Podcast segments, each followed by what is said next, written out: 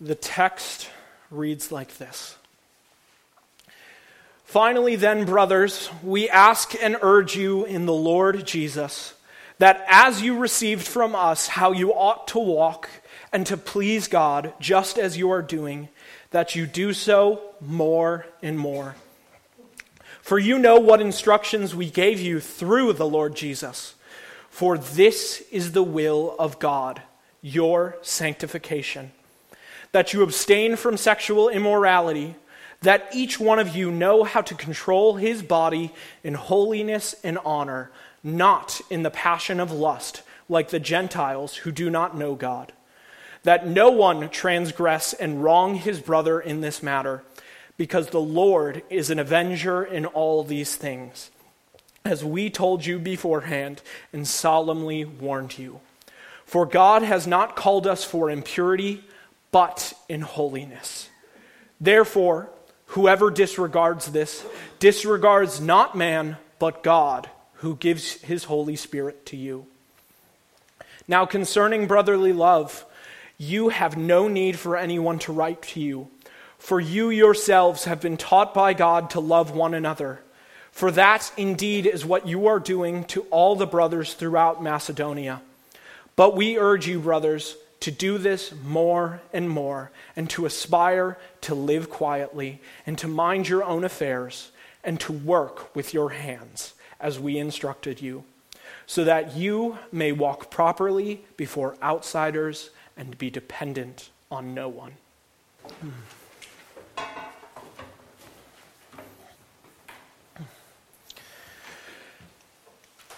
Well, thank you all for being here this evening. I am so excited to jump into the Lord's Word with you together.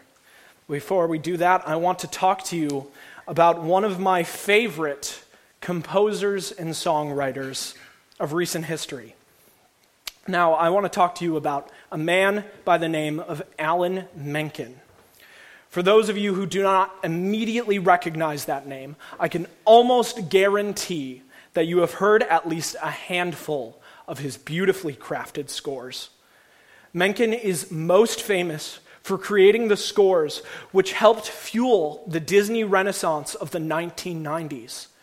Menken is credited for composing the scores of movies like Beauty and the Beast, The Little Mermaid, Pocahontas, and Hercules, to name just a few. Without Menken, many of what we would know as classic Disney songs would not be in existence today. While all of those movies are great, there is one Disney movie that he composed the score for that I believe to be the best score that Disney has ever produced uh, and has ever put out in the entire history of the company. The movie that I'm talking about is The Hunchback of Notre Dame. Based on the book written by Victor Hugo, Hunchback follows the story of Quasimodo, a gypsy whose mother, while trying to immigrate into Paris, uh, was murdered by a minister of justice named Frollo. You see, Frollo was planning to kill Quasimodo because of his deformities, but the archdeacon of Notre Dame stops him and makes, him ra- makes Frollo raise Quasimodo as his own son to atone for the sin of killing his mother. He then raises Quasimodo inside of the Notre Dame Cathedral, teaching him that the world outside of the cathedral is a sinful place full of people that would hate and shun Quasimodo for his deformity. In the movie, there is one song that Frollo sings that I believe to be truly epic. The song is called Hellfire, and it really shows the intricacies of this character and how truly evil and blind this character is. In the song, Frollo is praying to the Virgin Mary, as Catholics do, and asking for her to take away the lustful desires that Frollo is feeling for another character in the story. The song begins with the lyrics Beata Maria, you know I am a righteous man. Of my virtue, I am justly proud.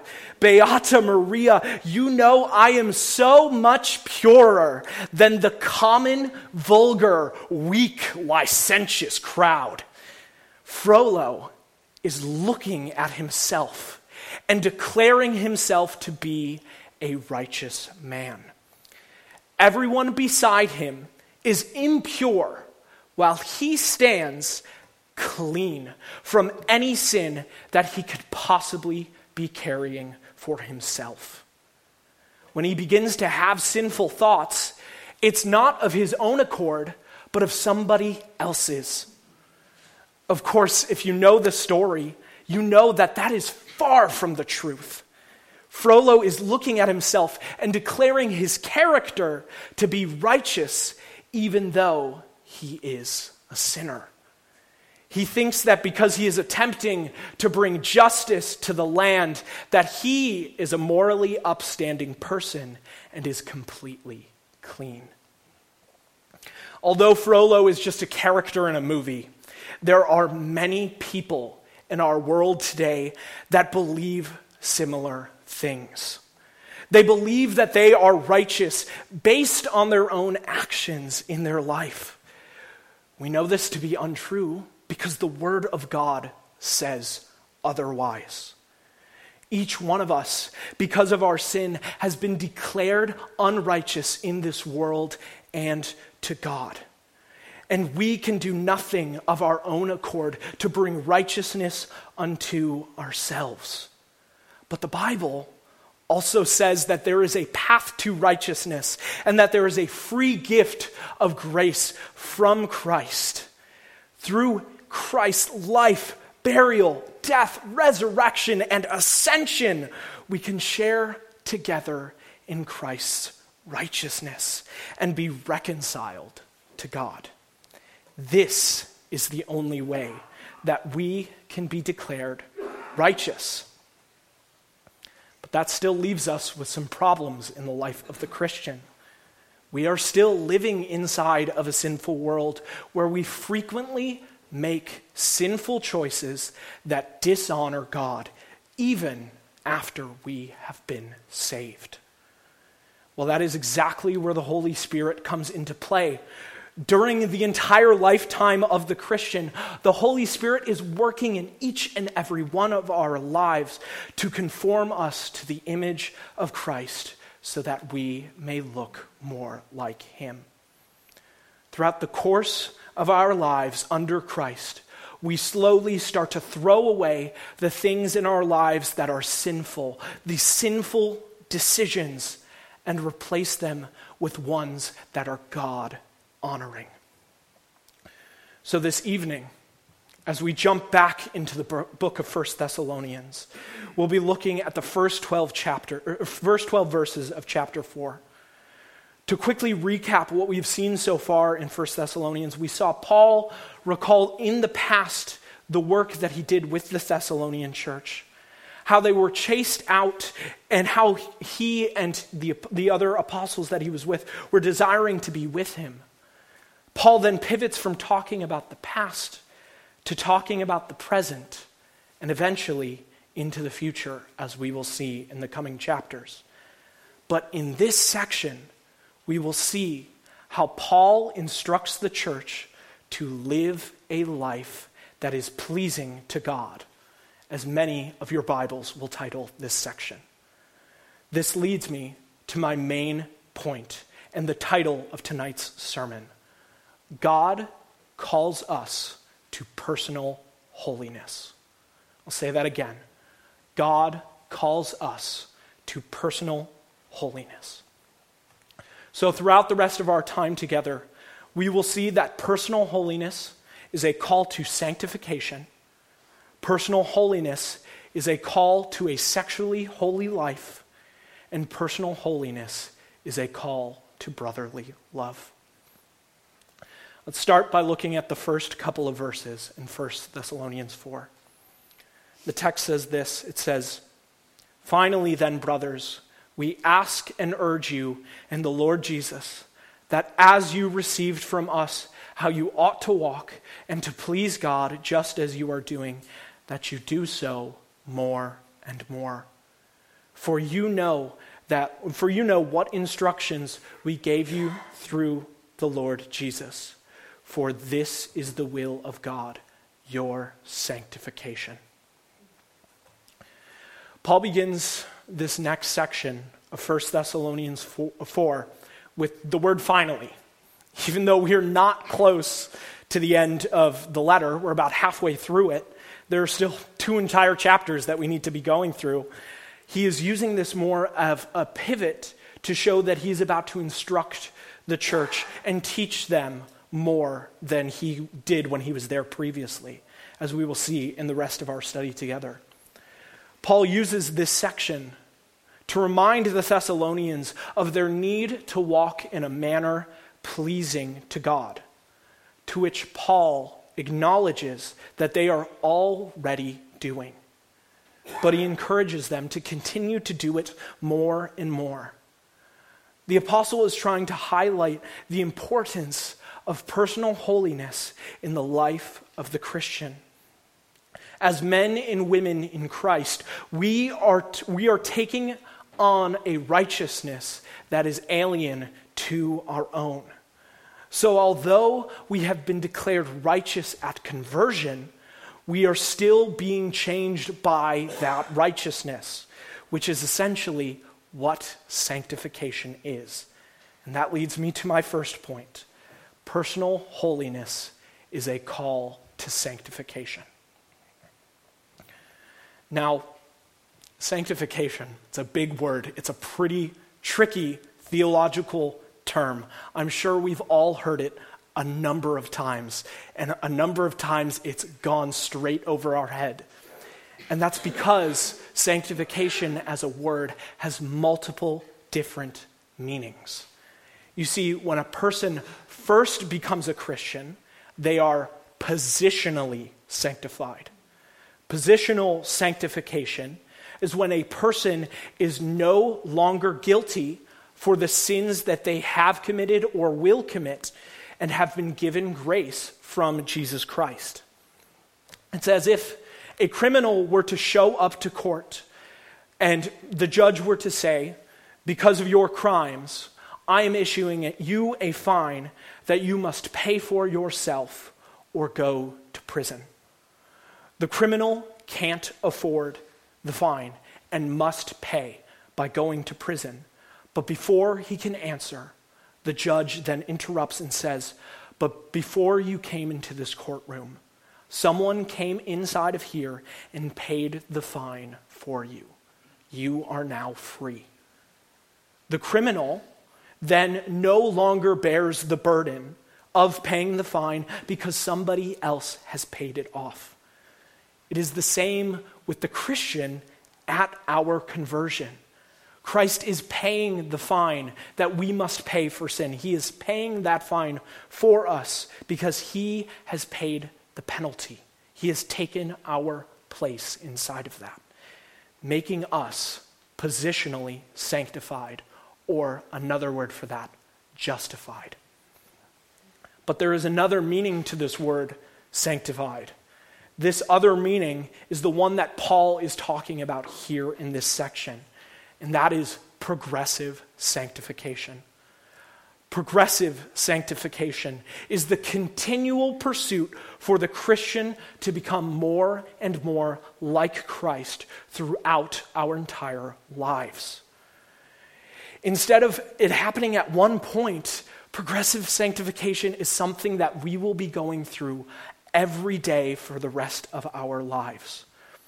The Holy Spirit starts working in our hearts to change our desires and to show us that what we were doing was unholy and displeasing to God, and then to replace those desires with holy, uh, holy desires that are pleasing to God. You see, progressive sanctification is a cooperative effort between the Christian and the Holy Spirit.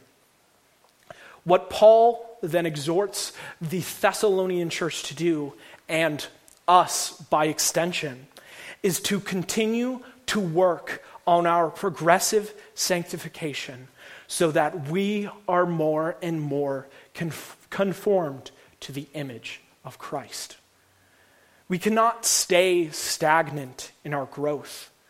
Never at any point should we be saying to ourselves, I have become good enough. We need to be continually seeking to grow closer and closer to Christ. And I want to clarify what I am not saying is that our sanctification should be like a line chart that goes straight up. Instead, that chart looks more with more peaks and valleys than we could ever imagine, but the overall direction is more and more towards Christ. But the problem that we have run into as the church is that the church in general has become too tolerant of the oxymoronic, non growing Christian. And with that, mediocrity, because we are not pursuing growth as we should be. Pastor and preacher Voddie Baucham uses an amazing analogy that I would like to share with you all this evening about mediocrity in the church. In one of his talks at a men's conference, he talks about, uh, he talks about how if a young person wanted to pick up a trade or a job, that he would go and sit under somebody who has been working in that trade or job for 20, 30, or even 40 years. Someone who is incredibly and extremely skilled in the position. Specifically, he uses the analogy of bricklaying. Now, if you haven't already noticed, the gate outside was wonderfully repaired recently. And if I wanted to learn how to be a bricklayer, I would have come down from my office upstairs and went outside and sat under the man who had been doing bricklaying for years because he is the one with experience. Now, if I, if, if I wanted to learn that, I would sit under him, but if there was a new person inside of the church who knew nothing about Christianity and needed to be mentored and brought up in the faith, who would we send them to? Well, we, of course, would send them to the people who have had experience being a Christian and know the ropes. The only problem is that the church in recent history has started to tolerate mediocrity. I will say that, I, I can say in my personal experience, in the American churches, I have seen people who have been Christians for almost their entire lives. But if I were to go to them and ask them how I can pray, and ask them about doctrine taught in the church, they wouldn't have the first clue on where to start. And that's not because they're not called to teaching, that they don't have a teaching gift. It's because they have decided that they are good enough and have stopped working towards their own growth. Church, this is a huge temptation that we must call out and recognize. If we do not acknowledge the toleration of mediocrity, then we fail to grow and reach the potential that God has given us. I know that throughout this th- sermon series, I have talked about again and again about how the gospel doesn't just change us at one moment in our lives, but changes us from beginning to end. This, the reason I'm saying this is because this is not only the essence of progressive sanctification and the call to holiness, but this is a major theme here in 1 Thessalonians as well as the Christian life. God is calling you to seek out personal holiness. So seek to throw off the sinful things of this world and instead look to the Lord. It is God's will that you be sanctified. Continuing on, let's pick back up at, in, at the beginning of verse 3 again. For this is the will of God, your sanctification that you abstain from sexual immorality, that each one of you know how to control his own body in holiness and honor, not in the passion of lust like the Gentiles who do not know God. That no one transgress and wrong his brother in this matter, because the Lord is an avenger in all these things, as we told you beforehand and solemnly warned you. For God has not called us for impurity, but in holiness. Therefore, Whoever disregards this disregards not man, but God, who gives his Holy Spirit to you. You see, back in Roman times, popular culture was promoting a sexual ethic that was far from holy and highly immoral.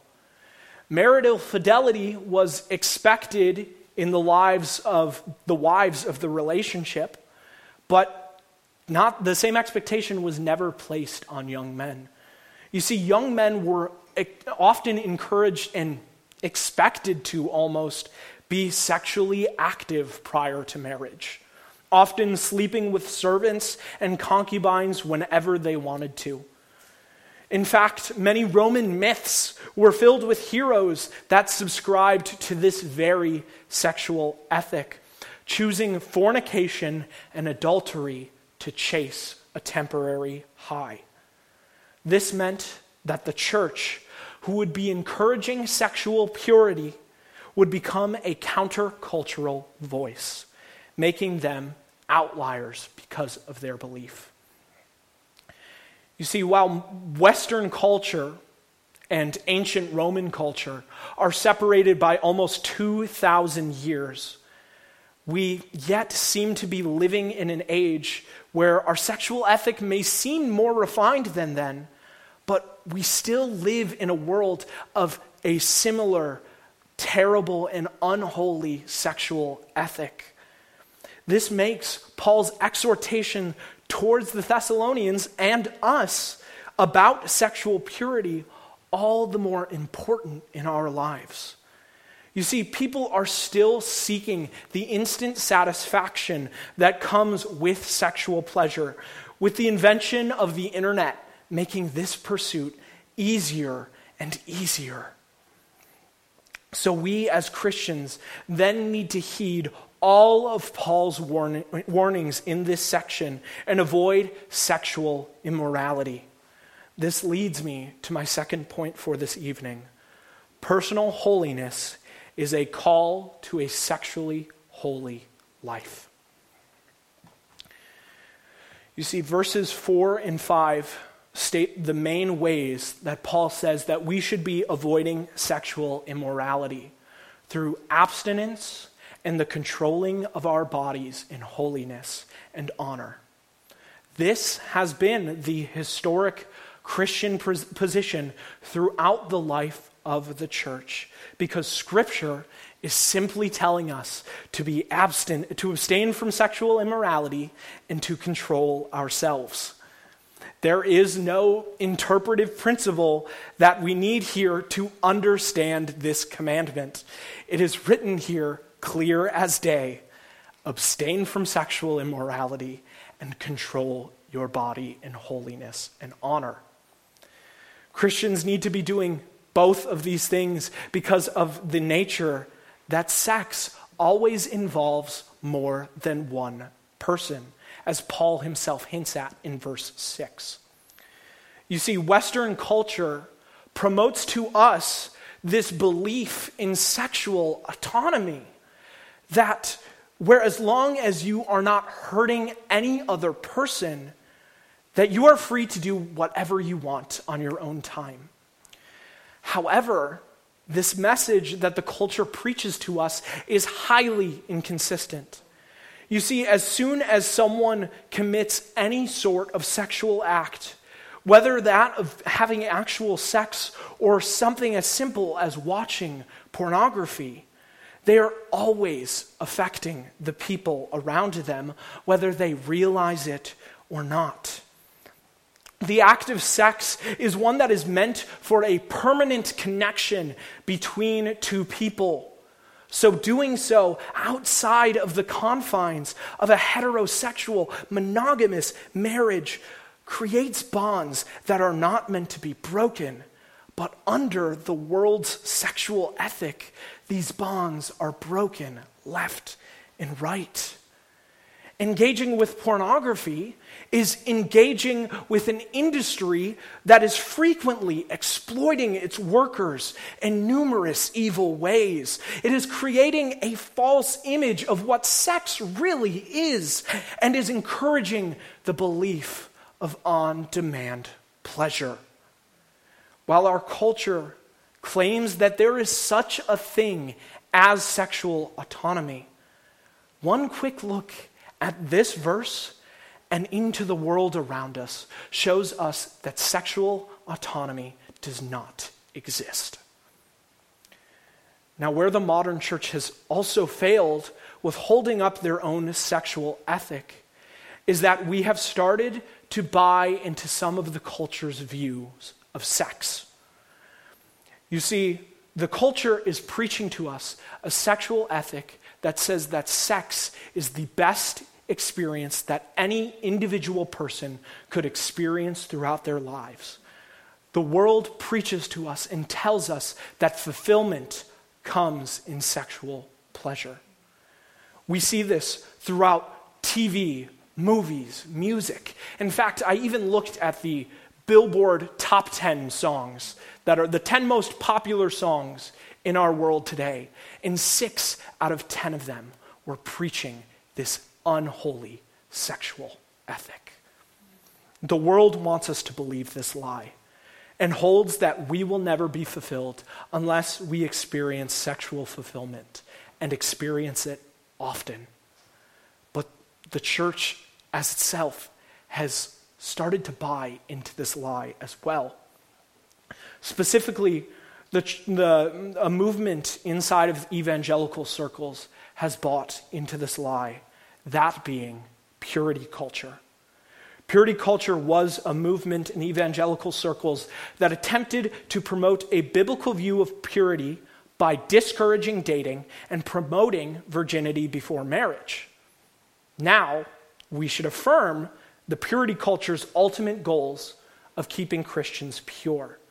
But the movement sadly missed the forest for the trees the purity culture movement promoted abstinence with the promise that sex is only is, is ultimately fulfilling in the context of a marriage relationship between two virgins. Their goal became trying to stop people from having sex rather than honoring the Lord with their purity. Purity culture had its good intentions, but they bought into this lie that sex is the most important thing in, the, in, in anybody's lives. They turned sex from a precious gift from God into an idol that needed to be worshiped and served, leaving no forgiveness for those who were not sexually pure before coming to Christ.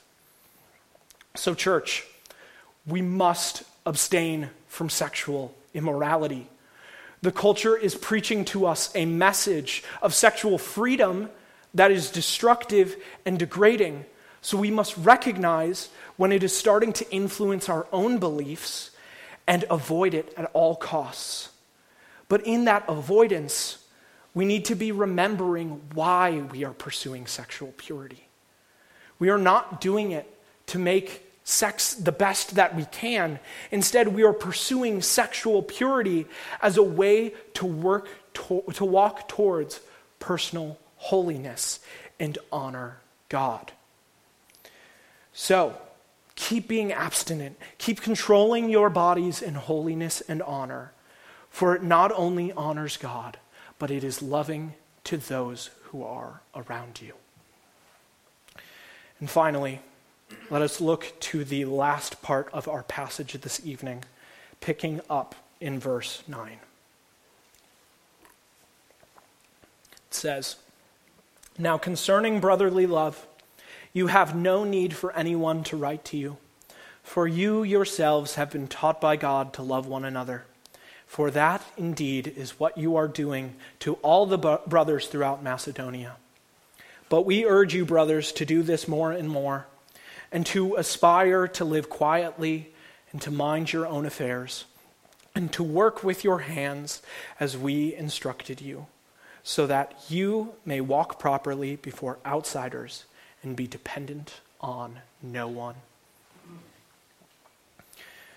All the law and the prophets can be summarized into two simple commands.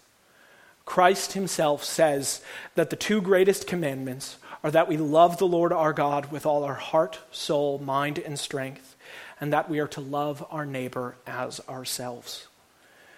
As someone seeks after personal holiness, these two commandments are followed more diligently and more fervently.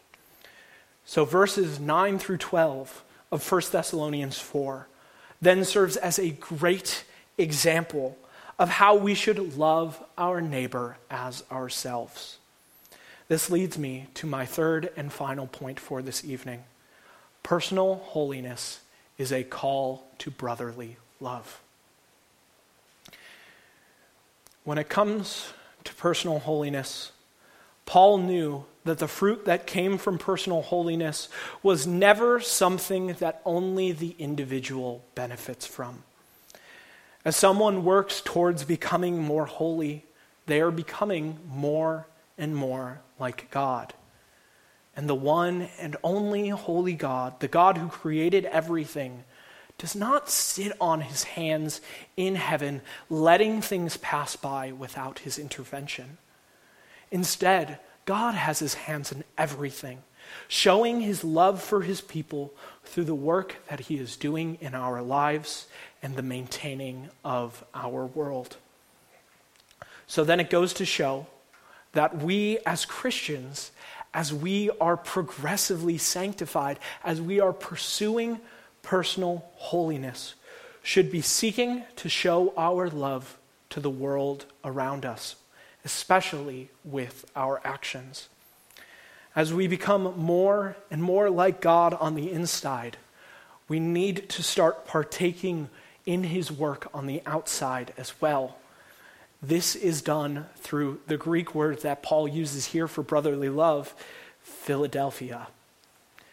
As the Greek says, or as we know it, brotherly love. You see, Philadelphia's pre Christian usage was to refer to the love of one sibling. Its use in the church arose because we as Christians started to adopt the words brothers and sisters because we are all one in Christ and we are all a part of one family. But just because it refers to the love of one's siblings does not mean that this love does not extend past and outside of the church. So, the first aspect of brotherly love that Paul talks about in this section is that we should aspire to live quietly. There's some interesting translational choices in this passage because the text, when translated literally, is translated work hard to live quietly, giving us somewhat of an oxymoron. But we should note here that when Paul is using the word quiet, he is not talking about the idea of being silent or being restful, but instead of not intruding on the lives of others so that we are not becoming a burden to them. You see, in our culture, sometimes it is thought of positive, especially in the church, when Christians stir up problems uh, for themselves because they do not know when to back away from an issue we often say it's a sign of conviction to be bold in what we say, but such boldness can often be a sign of foolishness and can create bigger problems because we are not living a quiet and humble life before the Lord.